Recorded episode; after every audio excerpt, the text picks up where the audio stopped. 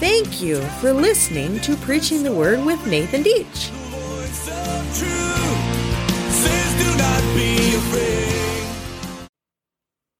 Welcome again to another episode of the Mysteries of God's Word.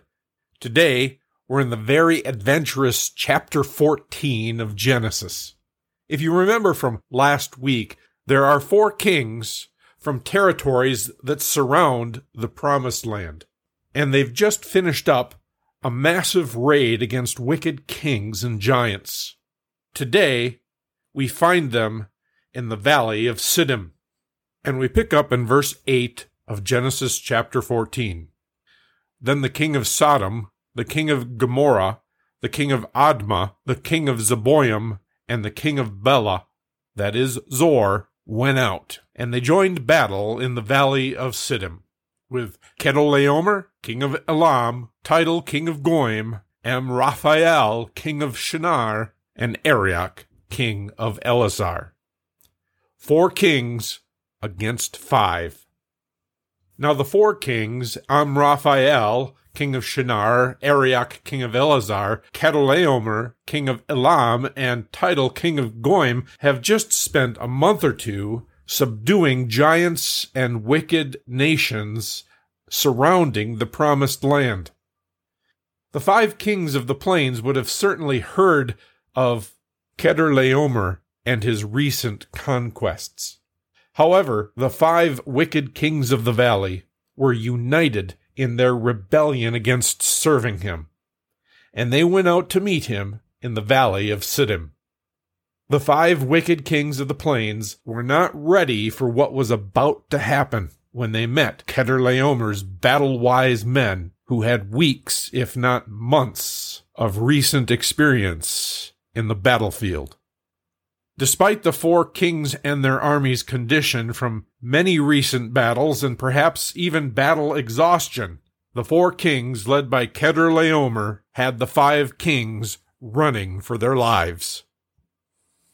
Picking up in verse 10, now the valley of Siddim was full of bitumen pits, and the king of Sodom and Gomorrah fled. And as the kings of Sodom and Gomorrah fled, some fell into them, and the rest fled to the hill country. So the enemy took all the possessions of Sodom and Gomorrah, and all their provisions, and they went their way.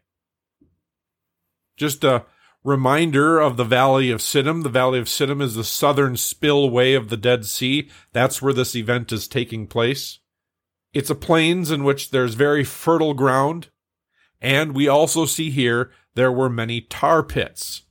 The five cities of the plains, Sodom, Gomorrah, Admah, Zeboim, and Zoar, were all located in and around this area. Now, bitumen pits are tar pits. It's what we would call raw asphalt. And as the five kings are fleeing for their life, some of the armies are falling into the tar pits.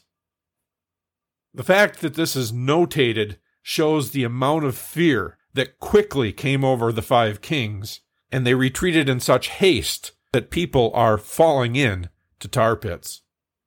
And we see then that the four kings and their armies went and they looted all of the possessions and provisions of Sodom and Gomorrah, and then they left.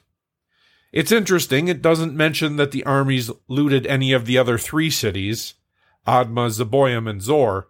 Perhaps the focus is on Sodom and Gomorrah here because of the upcoming narrative on their judgment, or perhaps the army simply couldn't carry any more than the two large cities worth of loot.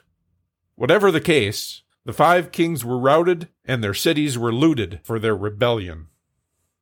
In verse 12, we see they also took Lot, the son of Abram's brother, who was dwelling in Sodom, and his possessions. This is perhaps the center of the story. One of God's people, Abram's nephew, was kidnapped, and he was taken captive. Picking up in verse 13, we see then one who had escaped came and told Abram the Hebrew, who was living by the oaks of Mamre the Amorite, brother of Eshcol and Aner. These were allies of Abram. When Abram heard that his kinsman had been taken captive, he led forth his trained men, born in his house, 318 of them, and went in pursuit as far as Dan. So we see that someone escaped the captivity of those four kings. And they must have known of Abram, who at this point had established a very large camp in the area. And they came and they told Abram of the capture of his nephew Lot. And we see that when Abram heard that his kinsman had been taken captive, he turns into a warrior. This word for kinsman again is close relative. It can mean brother or sister. In the time of Abram, there would have been a cultural obligation, according to the ancient customs, to go quickly to Lot's aid, because he was the closest kinsman who could help. And we see that he led forth his trained men, 318 of them, now, the phrase trained men is the only time this is ever used in the Old Testament. However, ancient Egyptian texts use this phrase to refer to Palestinian chieftain retainers. The context here implies these men had some military training.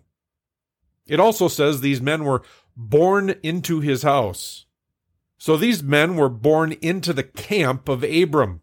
They were either somehow extended family or servants that had been born within the camp of Abram and trained completely under the house of Abram. So they would be completely loyal to the house of Abram in battle.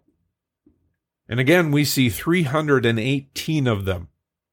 Abram's camp had grown quite large at this point to have 318 trained bodyguards to protect his herds and family and Abram went in pursuit.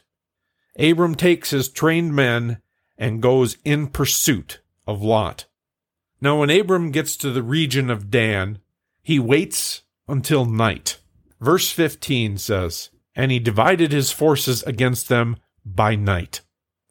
He and his servants, and he defeated them and pursued them to Hobah, north of Damascus.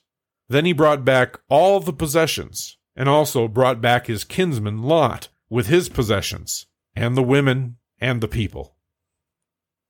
Here we see Abram using military strategy, coming against his enemy from multiple directions in the dark, and then once he's surprised them, he runs them down for over 150 miles. Abram completely defeated this raiding party that had just subdued most of the surrounding area. After such a defeat, the raiding party would not be coming back for vengeance soon. The historian Josephus says Abram, on the fifth night, came up upon the camp of the enemy.